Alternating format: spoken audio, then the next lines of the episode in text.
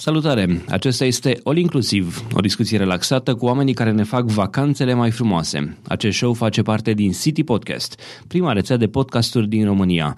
Eu sunt Adrian Boioglu și în episodul 27 l-am din nou alături pe Cristian Bărhălescu, managerul direct aeroport și al agenției de turism Igar Tours. De această dată discutăm despre ce ar trebui să facă un viitor ministru al turismului, cu toate că nu avem un minister al turismului.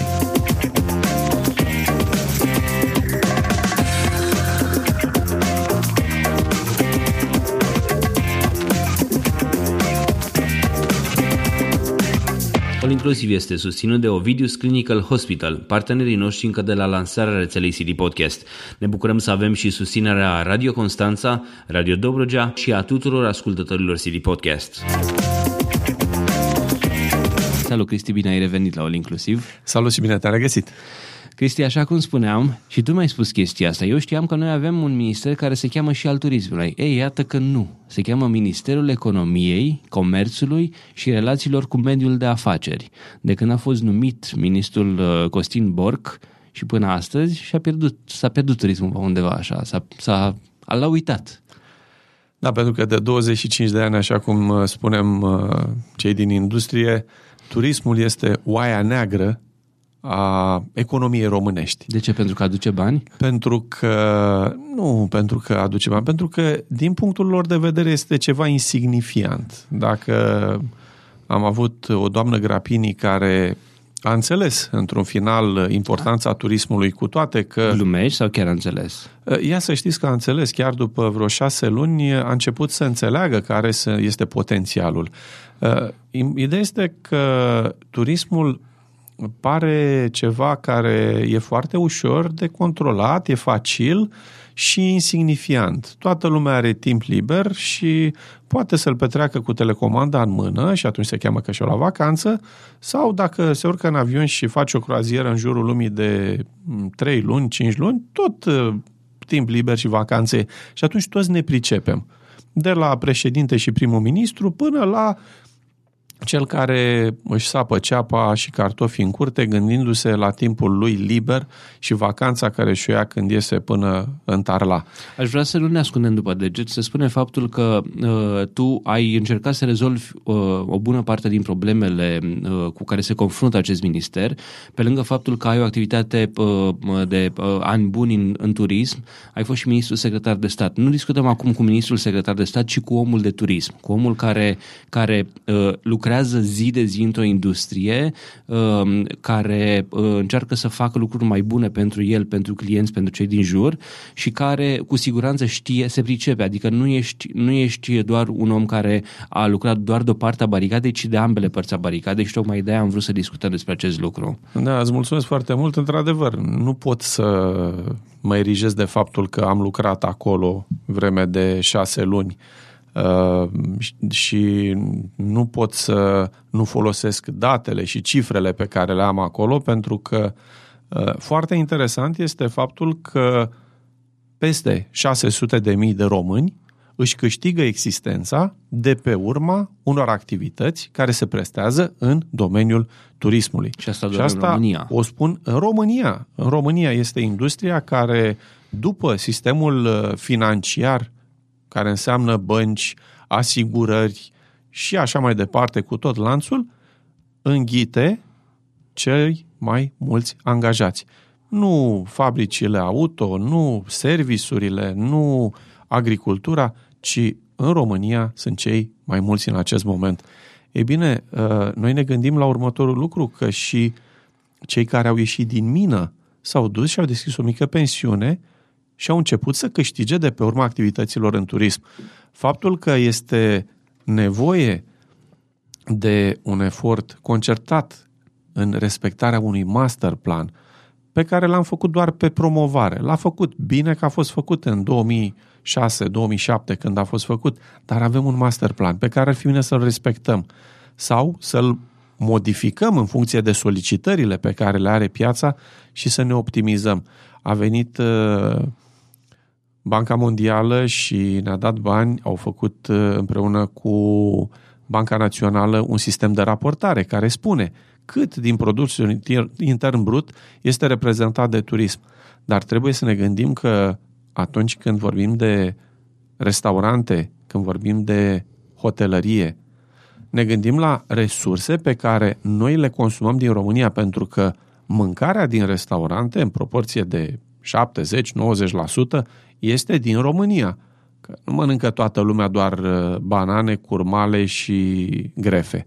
Mâncăm totuși mâncare produsă în România.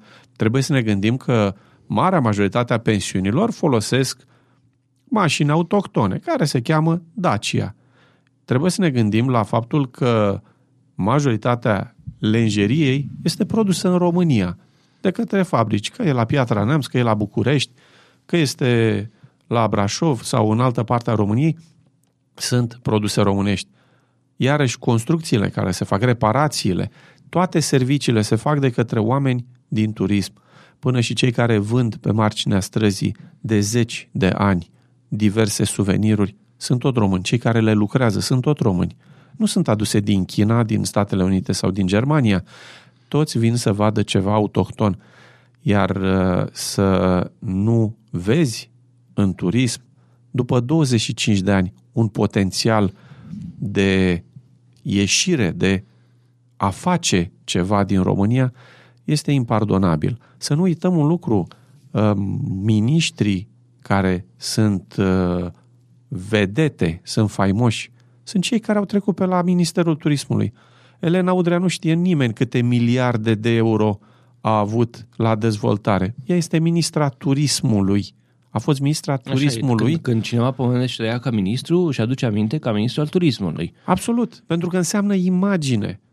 Dacă primul ministru și-ar lua în subordinea lui acum turismul, pentru el însemna imagine. Este premierul României și coordonatorul turismului din România. Până la urmă, toți românii muncesc pentru ce? Pentru zilele libere pe care le pot avea fericite alături de, de prieteni, alături de familie, Uite, muncesc citesc, pentru vacanțele lor. Citesc dintr-un uh, bilanț de final de mandat al fostului ministru, ministrul Mihai Tudose, ultimul ministru care a avut până acum uh, titulatura și de ministru al turismului. Și citam raportul lui, într-un an de zile, ce a făcut. Acum, uh, sunt conștient că nu totul e la inițiativa lui. Și, sau probabil nimic nu e la inițiativa lui. Bun, sunt patru puncte, doar patru puncte. Și anume, a fost implementat TVA de 9% la serviciile de alimentație publică pentru industria turismului, au fost emise reglementări legate de voucherele de vacanță, a fost făcut un proiect al legii turismului, deci nu a fost aprobat, ci doar un proiect și a fost făcut un proiect privind impozitul specific într-un an de zile. E mult? E puțin? Uh, haideți să le luăm pe rând, ca să nu le aglomerăm. Primul rând, TVA 9%. Este o solicitare pe care industria o are de foarte multe vreme. TVA 0 este solicitarea pentru, pe care o are pentru incoming. Incoming-ul înseamnă bani pe care îi cheltuiesc străinii în România pentru produse românești.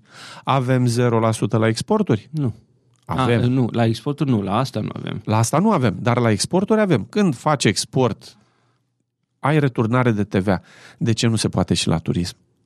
Pentru a deveni și noi competitivi cu piețele externe. În țările din jur așa se întâmplă? În țările din jur au politici specifice și au TVA redus. Dacă au grecii TVA mai mic, sau uh, bulgarii, nu înseamnă că noi nu putem să avem TVA mai mic sau spre zero. Până la urmă ne interesează să aducem valută în țară sau nu. Ne interesează să vindem produse sau nu. Aici și, este și întrebarea. logica lor care este? De ce nu fac acest lucru? Nu trebuie să mă întrebați pe mine. Trebuie să întrebați acele minți ilustre care gândesc strategia economică a României pe termen lung. Uh, voucherele de vacanță este un proiect pornit acum vreo 10 ani de către domnul Herman Rosner din uh, Sfântul Gheorghe. Este un membru al Asociației Naționale a Agențiilor de Turism care a fost susținut și de către Lucia Morariu când a fost de la ANAT și de către toată industria din România, agențiile de turism în special și hotelier, HR-ul FPTR-ul, pentru că până la urmă ce facem? Uh, recompensăm românii cu tichete de vacanță pe care le consumă tot în România. Pentru că altfel, cei de la stat primesc prime de vacanță cu care ei pleacă în străinătate. Deci, eu plătesc taxe și impozite la statul român, eu am o pensiune, dar banii nu mi se întorc mie. Se duc către angajați de la stat care pleacă în străinătate. Și atunci, care este satisfacția mea ca amendabil plătitor de taxe? În condițiile acestea, am considerat cel puțin de bun simț și este o politică pe care o aplică Ungaria cu succes, o aplică Franța cu succes, nu este invenția României. Iată că sunt și la noi. Asta e un lucru Acum bun. este în un lucru bun că în sfârșit noi. Uh, sunt și la noi. Uh, vorbim următorul uh, proiectul legii turismului. Proiect de legea turismului. Cred că din 90 până acum au fost făcute, eu lucram în varianta 18 de legea turismului și l-am lăsat-o. Și la ce variantă au ajuns acum? Varianta 18 care a fost lucrată la momentul respectiv și toți colegii știu, chiar îmi spunea cineva zilele trecute, domnule, cât ne-am întâlnit cu ministerul când ați fost acolo, nu ne-am întâlnit de trei ani încoace. Da, pentru că atunci chemam asociațiile la întâlniri cu ministerul, pentru că nu pot veni idei de la niște angajați, da, funcționari din minister care lor le-ar fi comod să nu facă nimic și să treacă ziua să vină leafa. Și atunci i-am adunat foarte des, în foarte multe întâlniri și am reușit atunci să scoatem câteva legi, să-i aduc pe colegi alături de minister și să se cunoască între ei, că până la urmă și cei din minister sunt niște și angajați era, care... era ministru atunci? Era domnul Eduard Helvig, ministru al uh, dezvoltării regionale și turismului, iar eu eram secretar de stat pe uh, turism. Da. Mai erau încă doi secretari de stat pentru dezvoltare uh, care avea mult mai mare buget decât avea turismul. Și la acest, această lege a turismului a venit la momentul respectiv Organizația Națiunilor Unite care a spus vă dăm noi 40.000 de dolari vă trimitem un specialist în România pentru a vă consilia, deci pe banii lor au trimis un specialist în România pentru a vă consilia în elaborarea unei legi a turismului care să fie solidă. Același specialist care l-au trimis și în Grecia, care l-au trimis și în Croația, care l-au trimis în țări de succes și care, culme, se și pricepe. A venit, a făcut amendamente care aici au fost preluate în această lege, o parte dintre ele. Nu este perfectă, dar nu trebuie să uităm un lucru. Faptul că în acest moment în Parlament se află o lege a turismului făcută pe genunchi de către un absolvent de facultate, că nu poți să-i spui altfel, și trimisă de către unul dintre partidele politice, nu vreau să spun care, și care, culme, se află în Parlament. Am solicitat retragerea nenumărate rânduri ca asociații, dar se aude mai încet. Sperăm să se aude mai bine acum, dat fiind un guvern tehnocrat, care ar trebui să aibă specialiști în guvern și nu persoane politice Ei, care să ia decizii. nu are nici măcar titulatura de minister al turismului în, în Da, este, este ciudat că după 25 de ani, deci de pe vremea comuniștilor, de prin anii 60, am reușit să avem un 70, am reușit să avem un minister al turismului distinct. Suntem membru fondator al Organizației Mondiale a Turismului de pe lângă Națiunile Unite. Și am reușit performanța după 25 de ani, în condițiile în care acum 3 ani eram președinte al Organizației Mondiale a Turismului, în 2012-2013, am reușit performanța să nu avem nici măcar un minister sau să avem undeva în coada unui minister agățat un vagonet care se cheme și turism.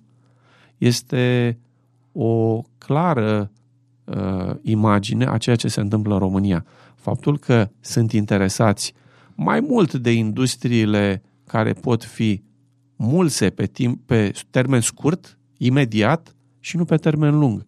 Pentru că ceea ce a făcut Spania și a reușit pe termen lung să devină destinația numărul unu în lume din punct de vedere al turismului, România se pare că nu vrea să, să devină și nici nu va deveni prea curând. Cu toate că toți cei care vin aici se minunează de ce găsesc, sunt profund impresionați și consideră că suntem o stea care stă să răsară pe panoplia turismului mondial. Este adevărat, suntem fascinanți pentru toți cei care ne vizitează.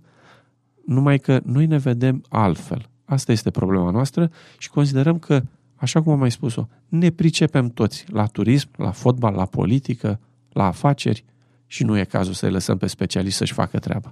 Acum, un ministru al turismului, din punctul meu de vedere, ar avea în primul rând în grijă această lege a turismului. Uh, dar uh, mai aveam o a patra... A, da. a patra era, da, scuze, bine că, bine că am mai făcut atent. A patra era legată de impozitul specific, un proiect privind impozitul specific. Da, acest impozit specific nu ar face decât să ajute, este un proiect iarăși plecat din rândul uh, industriei. De la industrie este plecat și pe care ministrul l-a susținut într-adevăr. Este un merit al lui. Faptul că s-a reușit acel TVA de 9% iarăși a fost un succes. Faptul că uh, se vrea un impozit specific este iarăși o chestie de intrare în normalitate. Să ai impozit specific. Păi nu poți să-l, să-l impozitezi pe cel de pe litoral care lucrează. Tu vezi că are unii au 15-20 de zile turist prin sudul litoralului. Păi și tu îl impozitezi la fel ca pe cel din uh, centrul Bucureștiului care are 365 de zile de turism? Nu poți să pui aceleași impozite și taxe pe uh, activități, activități diferite.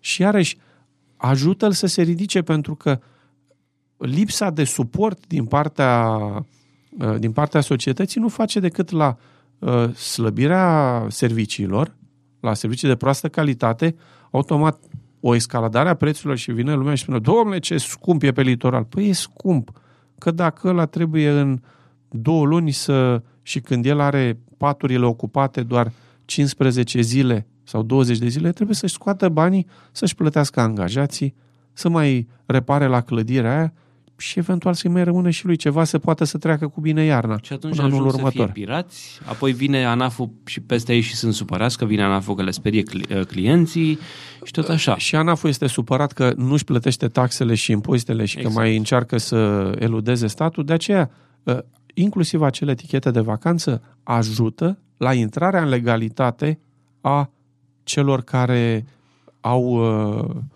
în momentul de față o activitate ilicită, care nu plătesc taxe și impozite. Și mai departe trebuie să ne uităm la niște cifre simple. În Sibiu, în anii în care a fost anunțat ca și capitală europeană, aveam 1000 și aproape 2000 de unități de cazare clasificate, prinse în sistem, care funcționau. După ce a trecut acel celebru eveniment care a capacitat foarte bine Sibiul și a reușit să-l aducă în atenția Europei și atenția lumii, brusc nu mai avem decât vreo 700 de unități clasificate Unde au în împrejurim. Probabil că s-au mutat oamenii în ele, au considerat că trebuie să le facă numai case personale. Pentru prieteni, pentru... Rude, relații, mai bine să vină prietenii lei, au lăsat jos pretențiile și le-au închis. Facem acum o scurtă pauză de la această discuție pentru a vă spune uh, un mesaj de la susținătorii noștri Ovidius Clinical Hospital.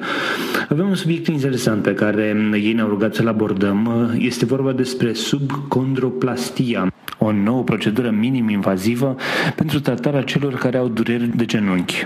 Ai un bunic sau părinți cu dureri de oase? Atunci probabil că știi că tratamentele actuale nu prea funcționează în totalitate, mai ales atunci când vorbim de problemele genunchiului. Radiografia nu spune întreaga poveste, așa că până la apariția rezonanței magnetice, medicii nici măcar nu puteau să depisteze leziunile. La Ovidius Clinical Hospital, medicina a intrat în milenul 3 cu o nouă procedură chirurgicală numită subcondroplastie Pastie. Echipa formată din medicii Eugen Rubeli și Toma Cucu pot să diagnosticheze cu ajutorul mijloacelor moderne de imagistică edemul osos medular. Probabil că nu știi ce e edemul osos, dar părinții sau bunicii tăi simt durerile în fiecare zi. Tehnica aceasta folosită de medici a fost creată și dezvoltată în Statele Unite ale Americii de un profesor de la Jefferson Medical College. Procedura constă în injectarea unui preparat în zona măduvei osului. Nu intrăm uh, aici în amănunte foarte tehnice, dar pot să vă spun că operația în sine este una deosebită. Medicii țintesc zona afectată și în doar câteva zeci de minute acel preparat se transformă într-un țesut care seamănă cu cel sos. Câteva ore mai târziu, pacientul merge fără dureri. Un alt amănunt interesant este acela că operația necesită doar una sau două incizii de jumătate de centimetru, cam cât unghia de la degetul mic, iar pacientul este externat a doua zi. Dacă știi pe cineva cu astfel de dureri, spune să sune la 0241 480400 sau 0241 480401. Informații suplimentare găsești și pe site-ul www.ovidius-ch.ro sau pe facebook.com slash Ovidius Clinical Hospital. Mulțumim OGH pentru că ne-a fost alături încă de la lansarea rețelei City Podcast meu de vedere, rolul uh, unui minister al turismului este acela să, să se ocupe în primul rând de legislație. Care vezi că ar fi prioritățile, din punctul tău de vedere, care ar fi prioritățile un, acestui ministru, chiar dacă nu este al turismului, presupun care secretar, presupun numai, nici nu știu dacă are vreun secretar de stat pe turism. Uh, ar trebui să aibă, dar dacă nu mai e în titulatură, nu știm asta. Care, are, care trebuie să fie prioritățile? Ce în primul rând are o șansă extraordinară. Are o tristă moștenire care se cheamă Ancanedea. Este cea care este președinta ANT-ului. Am glumit când am spus-o tristă, tristă pentru el, pentru că fata asta chiar se pricepe. Uh, chiar se pricepe și dacă ar ști să o monetizeze, să o valorizeze, să o țină în continuare lângă el și să o asculte, împreună cu industria, să-i cheme la masă, cu siguranță a reușit să facă ce este bine. Și nu trebuie să-și propună să facă o sută de lucruri. Două, dacă reușește până anul viitor, sau trei nu să le ducă la capăt, ar fi perfect. sub ordinea premierului? Nu s-ar face mai, mai multă și mai repede treaba în felul, în felul ăsta? Ar fi minunat, dar nu cred că este posibil, pentru că vor veni toți și vor spune premierul este foarte ocupat. Nu are timp să se ocupe și de așa ceva. Nu, doar să fie în subordinea lui, se ocupa în Canada și cu oamenii... Ar fi minunat și ar fi minunat să, urm- să se uite măcar să-și asume primul ministru 20 de minute, așa cum și-a asumat câteva zile când era uh, comisar european și a venit uh, la un congres în 2012, l-am cunoscut, a venit la congres la Piatra Neamț, era un congres al uh, organizațiilor care făceau turism rural, care dezvoltau activitățile de turism rural și s-a arătat foarte interesat și a participat chiar la sesiune, a fost uh, prezent chiar uh, zilele respective și mie mi s-a părut minunat că are o astfel de aplicare un comisar european care avea până la urmă o foarte mare greutate și care a venit, a fost foarte atent și foarte prezent la activități și a văzut ce se întâmplă. De apreciat la momentul respectiv ar fi bine să vedem dacă are aceeași aplicare acum și ar uh, asuma aceste câteva minute în care să înțeleagă și să vadă recomandările Organizației Mondiale a Turismului care spunea foarte clar vrem să ne ducem mai departe, dar faceți o organizație națională pentru turism care se ocupe strict de promovare. Fără promovare, România poate să construiască cele mai înalte hoteluri, să construiască cele mai luxoase hoteluri, să aibă cel mai bun nămol, să aibă cele mai bune ape termale, cele mai, cele mai... Dacă nu promovezi ce ai, degeaba ai. Trebuie să și promovezi. Promovarea este esențială. Iar Anca Nede se pricepe extraordinar de bine la lucrul ăsta. Eu sunt curios dacă o vor ține acolo, pentru că ar putea să zică cineva, e pusă de vechiul ministru, hai să scăpăm de ea. Fata asta vine din privat. Chiar, chiar noi, noi de aici din Constanța știm cu atât mai bine ce a făcut ea în, în, în județul Constanța și, și cum s-a luptat și cum a ajuns acolo. Nu e pusă de cineva doar pentru că e pusă de cineva. Uh, ea este, uh, am văzut-o în ultima vreme, este ușor iritată și datorită faptului că s-a întâlnit cu un sistem ostil. Trebuie să înțelegem, eu sunt un alt fel de caracter, ea acolo s-a întâlnit în, cu un sistem uh, unde în momentul în care spui cuiva trebuie să facem asta, răspunsul care vine înainte să-i spui ce are de făcut este nu se poate. Da? Și atunci automat îți ridică puțin uh, tensiunea și încer- în încercarea de a regla lucrurile și a le face să meargă cu anumit ritm, uh, ai de muncă cu sistemul în special cu sistemul birocratic, cu funcționarii din București. De altfel, bine intenționați toți, dar cu o frică extraordinară, pentru că de fiecare dată uh, schimbarea stăpânilor, bucuria nebunilor, de fiecare dată mai vine cât un stăpân care are și el niște idei mai crețe și crede că se pricepe la toate. Eu am considerat că m-am dus acolo și sunt foarte slab pregătit, cu toate că veneam cu 20 de ani de experiență în spate, din 93 sunt uh, în domeniul ăsta, și m-am dus și am ascultat pe toți. Și de aceea am chemat continuu să vină la masă, să se așeze toată industria, cu toate că nu neapărat mă iubea FIHR-ul sau FPTR-ul sau ANAT-ul, nici atât, nu a dat semne că mă iubește până la moarte. Ulterior au înțeles că a fost necesară această, uh, acest, aceste conexiuni, aceste legături continue cu ministerul, că i-am înnebunit cu patru uh, consilii consultative și cu zeci de întâlniri cu industria, pe care le solicitam tocmai pentru a scurt circuita, pentru a-i face pe cei din minister să înțeleagă că toată industria vrea să-și plătească taxe și impozite. Pentru că un bucovală de la mamaia care e nebun de aleargă între ministere și plătește taxe și impozite și hoteluri și se ceartă cu agențiile toată ziua numai să facă o capacitare să ridice industria, nu face altceva decât să-și plătească taxe și impozite. Hai să ne uităm și în curte la cei care au câte un hotel întreg lângă Bucovală prin eforie și nu au nici măcar o licență. Stă cu parul la poartă, zice ce vrei, curtea mea.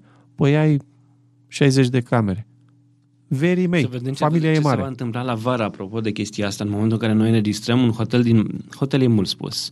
Hotelul Histria, deși are nume titulatura de hotel, nu cred că mai era hotel acolo, a luat foc. Să vedem ce se va întâmpla în momentul în care pă, luați de pă, nebunia asta colectiv, cei de la ISU vor începe să controleze hoteluri, să vadă dacă sunt tot în regulă, dacă au vize și așa mai departe. O altă palmă dată turismului, un alt mod de a-i, de a face să, să nu mai fie atât de vocal probabil și așa mai departe. Da, aici ar trebui să fie și un pic de educație din partea statului. Educație în ce sens? Statul să comunice clar, să facă, ar trebui ca, așa cum trimite ANAF-ul în fiecare lună, când ai uitat să plătești cei 5, 10, 500 sau 5.000 sau 50.000 de lei, o scrisorică în care te anunță că ai plătit cu întârziere sau n-ai plătit, să facă un posibil de bine și să trimită o scrisoare în care să-i anunțe.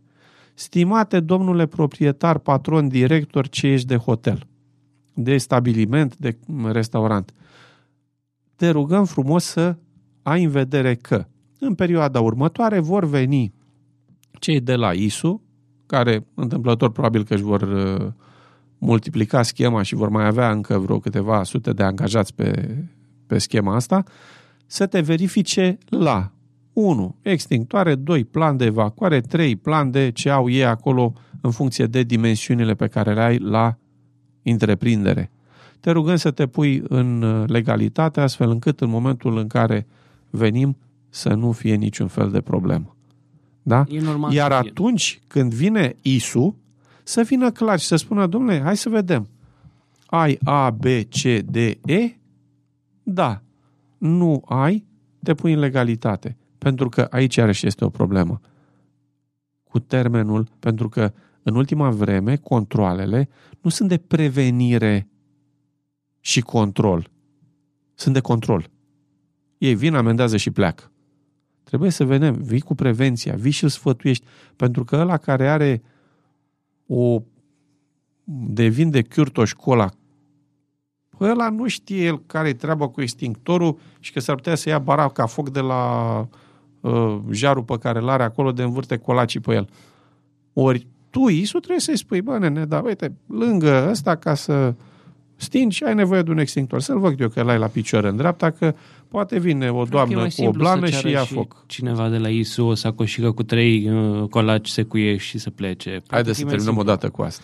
Exact, tocmai asta e ideea. Asta e problema, de fapt. Haideți să terminăm o dată cu asta, pentru că Uh, eu vă spun sincer, sunt câțiva ani buni în care eu n-am mai auzit de așa ceva și sper să nu se mai întâmple.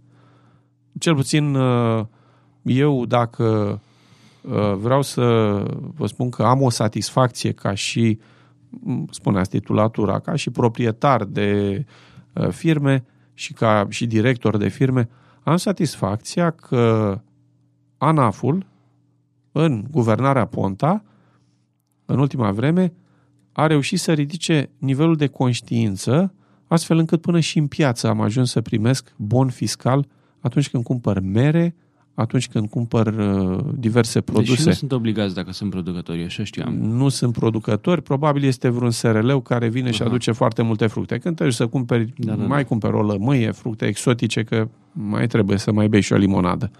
Și atunci, în condițiile acestea, eu consider că a fost un semnal bun, un lucru care ne aduce spre legalitate. Și altfel putem să discutăm și să ne ducem spre București și să cerem, uitați câte taxe și impozite am plătit de pe litoral.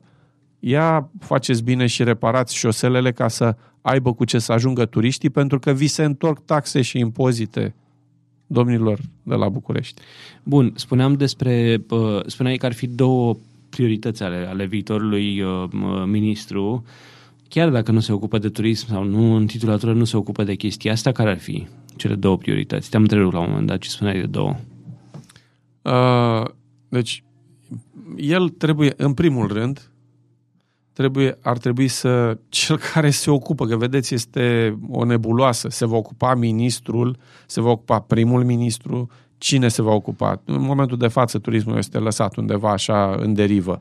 E o bărcuță pe care au dezlegat-o de la guvernare și o lasă să se ducă în lege. Ei sunt curios dacă este prinsă undeva prin buget cu ceva bani, că ar trebui prinsă. Și cred că ar trebui, în primul rând, ca ministrul să vină lângă industrie. În primul rând, da, să-și facă un plan clar în care să spună ce are să-și asume două, trei direcții, dar în al doilea rând să stea foarte aproape de industrie. Asta este ceea ce trebuie să facă. Pentru că, până la urmă, industria este cea care îi dă la mână o lansare de hotel să ducă să tai o panglică. Așa cum făcea Agaton, cu fanfare, cu... Sau ce zicea, cât? Do- doar două stele, îi dăm trei. Câte? Trei. Îi dăm patru, îi dăm cinci. Nu avea nicio problemă să dea astea. Nu avea nicio problemă să ducă să spună acest hotel este o nenorocire. Să le și îi tăiem o stea. Da, așa este. Îi tăiem o stea. Ține minte când se ducea și tăia ce e aici? Cearșafuri murdare. Se ducea prin Venus la vremea respectivă. E, și el a rămas în memoria colectivă Dan Matei Agaton ca ministru al turismului. La fel cum Elena Udrea, spuneam mai devreme, a rămas ca ministrul al turismului. Iar uh, în continuare trebuie înțeles că dacă primul ministru își va, își va asuma turismul, el va rămâne ca un prim-ministru care îi pasă de vacanțele românilor. Este un mesaj extraordinar, extraordinar de important. Contează foarte mult chestia asta, da?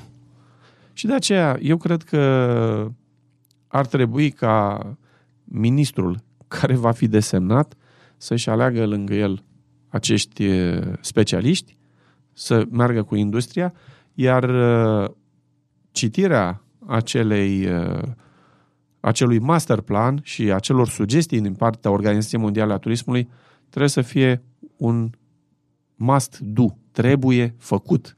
Să le citească și să le aplice. Să vină să facă acel, acea organizație națională de turism care să se ocupe de promovarea României în străinătate și de promovarea României în România.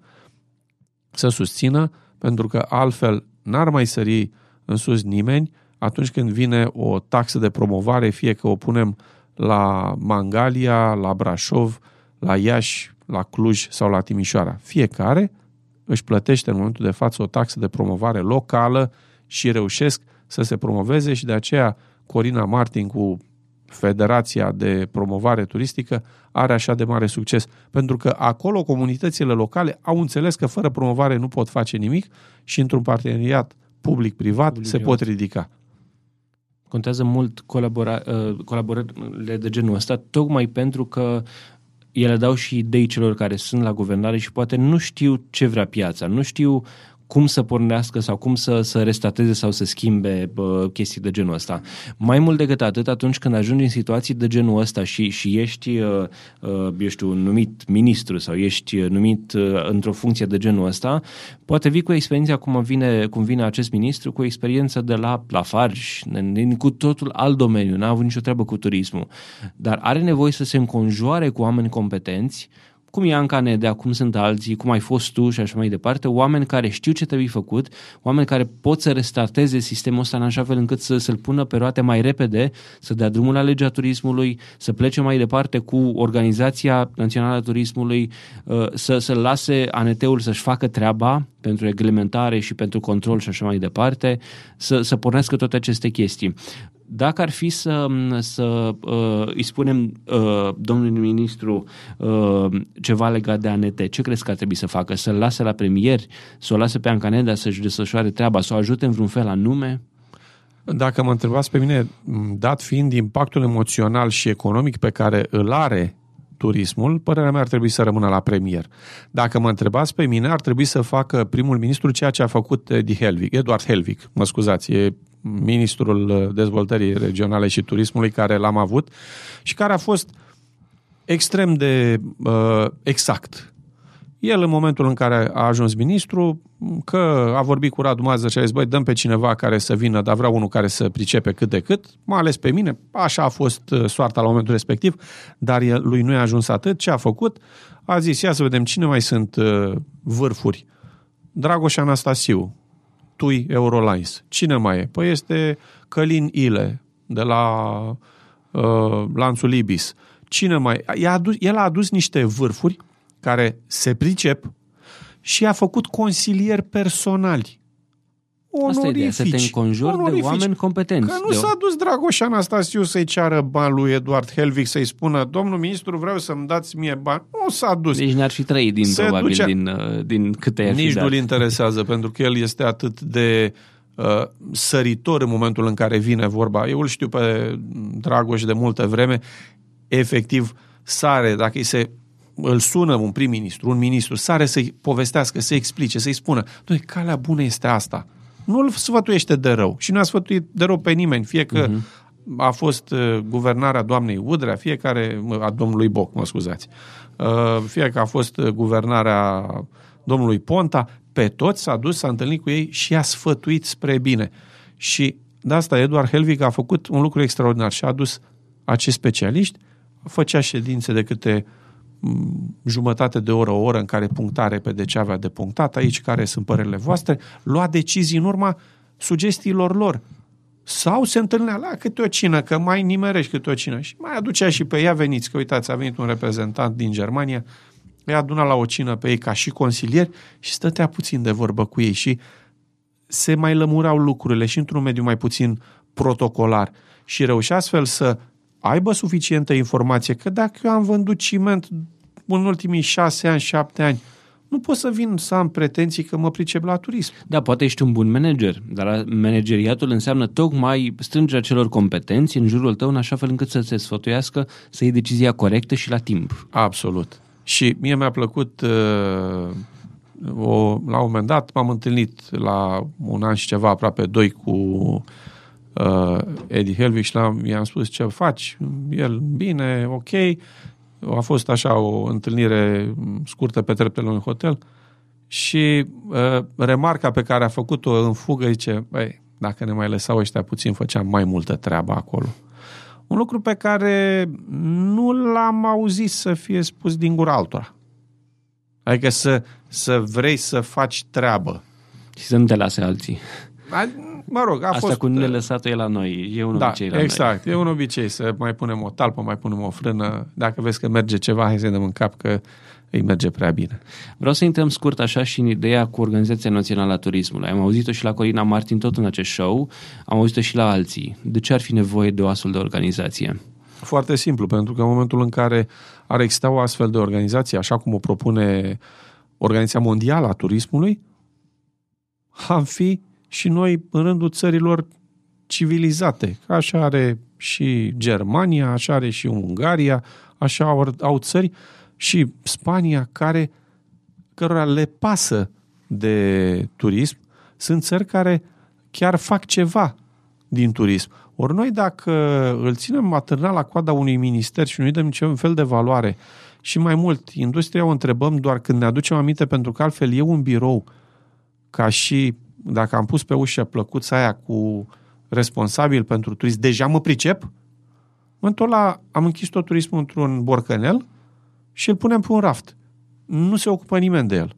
Atunci când implici toată industria și când ca Organizație Mondială a Turismului le sugerezi românilor să pună un manager ales în condiții de concurență și competitivitate, că de asta spun, păi Anca Nedea cu experiență la uh, un hotel de 5 stele, la încă unul de 4, acum avea proiecte de, în dezvoltare tot pe promovare, păi mai bună ca un astfel de om, cine ar fi care ar fi în măsură să ducă frâiele promovării României? Poate să o găsi altcineva mai deștept, nu știu, să vină să pună, să-și pună CV-ul. Lipsă de oameni competenți și nu, nu e, adică nu sunt, sunt, sunt, sunt oameni. Sunt suficienți oameni competenți. Și atunci, un astfel de organism care să fie finanțat de către stat și parțial și de către sectorul privat, cei care doresc să mai dea bani, asociațiile profesionale și patronale, și să promoveze România, dar să stabilească direcțiile pentru a se, se facă un Consiliu de Administrație, stabilească direcțiile pentru acel director, acel manager al Organizației Naționale pentru Turism, păi eu cred că, sau Organizație Română pentru Turism, cum a fost sugerată, să nu se confunde cu vechiul ONT, păi eu cred că acel uh, organism ar face mult bine României pe toate direcțiile, pentru că dacă s-a hotărât uh, că frunza ne reprezintă, mergem mai departe cu frunza, dacă avem un slogan, mergem mai departe cu el, dar trebuie să-l și bugetăm, că dacă nu-i dăm niciun bani și vrem să facem și promovare, nu se poate. Promovarea se face pe bani. Se face în campanii susținute și căutând piețele țintă. Ori dacă noi o facem după ureche, după cum să mai trezește că a lucrat cineva în sectorul bancar, vine, mai conduce șase luni turism, a lucrat altcineva în sectorul textil, a mai lucrat cineva la, în sectorul ciment, se alege praful și de pulberea ciment. de turismul nostru. Se alege praful de ciment. De, de, uh, o să betonăm toată România. Ar fi o variantă bună dacă facem uh, autostrăzi. Da. Uh, ne apropiem de final. Uh, am o întrebare care uh, na, poate să mm, ridice, eu știu, controverse într-un fel sau altul. Știi persoane care sunt pregătite și care ar trebui să ajungă să fie secretar de stat, dacă nu chiar ministru al turismului, vreau să-mi dai un exemplu de o astfel de persoană. Mm. Deci foarte pregătiți sunt o grămadă în România asta. Dăm, nu știu, două, trei exemple atunci. Persoane care, pe care ministrul ar trebui să le ia și să spună tu, Cutărescu, vină alături de mine și hai să facem ceva. Pe Ciprian Popescu este din Constanța primul exemplu pe care l-am aici și care dă de dovadă de, o, de la Danubius, care dă dovadă de o probitate morală deosebită de ani de zile. Ce să spun? Sorin Nicolescu este iarăși, care e de la Olimpic din București. Uh, mai sunt, chiar să ne ducem și la țară, iarăși vorbesc de Gabi Radu, Gabriel Radu de la Discovery din Pitești. Sunt oameni de o probitate morală deosebită, care de-a lungul anilor au dovedit acest lucru și care cred că ar lăsa tot și ar merge mai departe pentru binele industriei astea. Ai face și tu asta dacă ți-ar cere? Te întoarce ca și secretar de stat? Aici știți cum e. Am avut o experiență aș avea niște condiții. Aha. Așa cum Radu Mazăre nu mi-a pus nicio condiție în momentul în care am plecat și când am m-am dus acolo, i-am zis plec, da, care sunt condiții? Nicio condiție. Fă treabă, promovează turismul și în special litoralul. Vă dați seama că condițiile astea te duci. Dacă n-ai restricții și nu ți se pun uh, tălpi, mergi. Asta e o chestie foarte bună. Uh, ne apropiem de final. Uh, Cristi, aș vrea să te întreb și altceva. Uh, dăm un exemplu, te întreb din, de fiecare dată chestia asta, dăm un exemplu de cineva care schimbă ceva în turism, care face ceva acum, care nu e nevoie să fie numit secretar de stat sau așa. Mi-ai dat câteva exemple mai devreme, poate unul dintre ei Uh, știți cum uh, fiecare, de, fiecare nominalizare de acest gen este de fiecare dată supusă unei erori, că mereu e cineva nu, care e, e doar face... o subiectivă, din punctul tău de vedere, deci nu din punct de vedere al uh, unei organizații. Din punctul tău de vedere, dăm un exemplu de cineva care, cunoscut sau necunoscut, care face ceva pentru turismul românesc. Hmm, Diana Slav, de exemplu. În Constanța okay. face ceva pentru turismul românesc. Faptul că face acel city tour gratuit pentru Constanța și apoi le face și pe bani este un exemplu bun. În Brașov, de exemplu, aceste tururi gratuite de oraș sunt făcute de către primărie, de către municipalitate, în fiecare zi, la ora 3, cât îi țin picioarele, sunt ghizi care merg cu grupuri de turiști prin Brașov și le prezintă minunățile acelui oraș. Poate avem nevoie și la Constanța sau în alte orașe. N-ar fi o idee. Bun, îți mulțumesc mult încă o dată de participare. Și eu vă mulțumesc mult N-am de ajuns să acoperim toate, toate subiectele, dar uh, poate le vom uh, lua așa la disecat în episoadele viitoare atunci când vom mai avea ocazia. E, știți cum e, mai lăsăm și pe altă dată. Dumnezeu să ne dea timp să le facem și pe următoarele.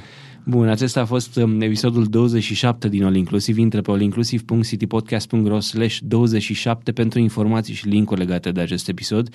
Dacă ai întrebări pentru noi sau pentru Cristi, dacă ai sugestii pentru acest show, poți să ne scrii pe contact aroncitypodcast.ro Pe noi ne găsești pe citypodcast.ro sau pe Facebook la facebook.com slash citypodcast. All Inclusive face parte din prima rețea de podcasturi din România. Poți să asculti și celelalte show-uri ale noastre pe citypodcast.ro sau în iTunes. Eu sunt Adrian Boioglu și îți urez o zi mai bună. Thank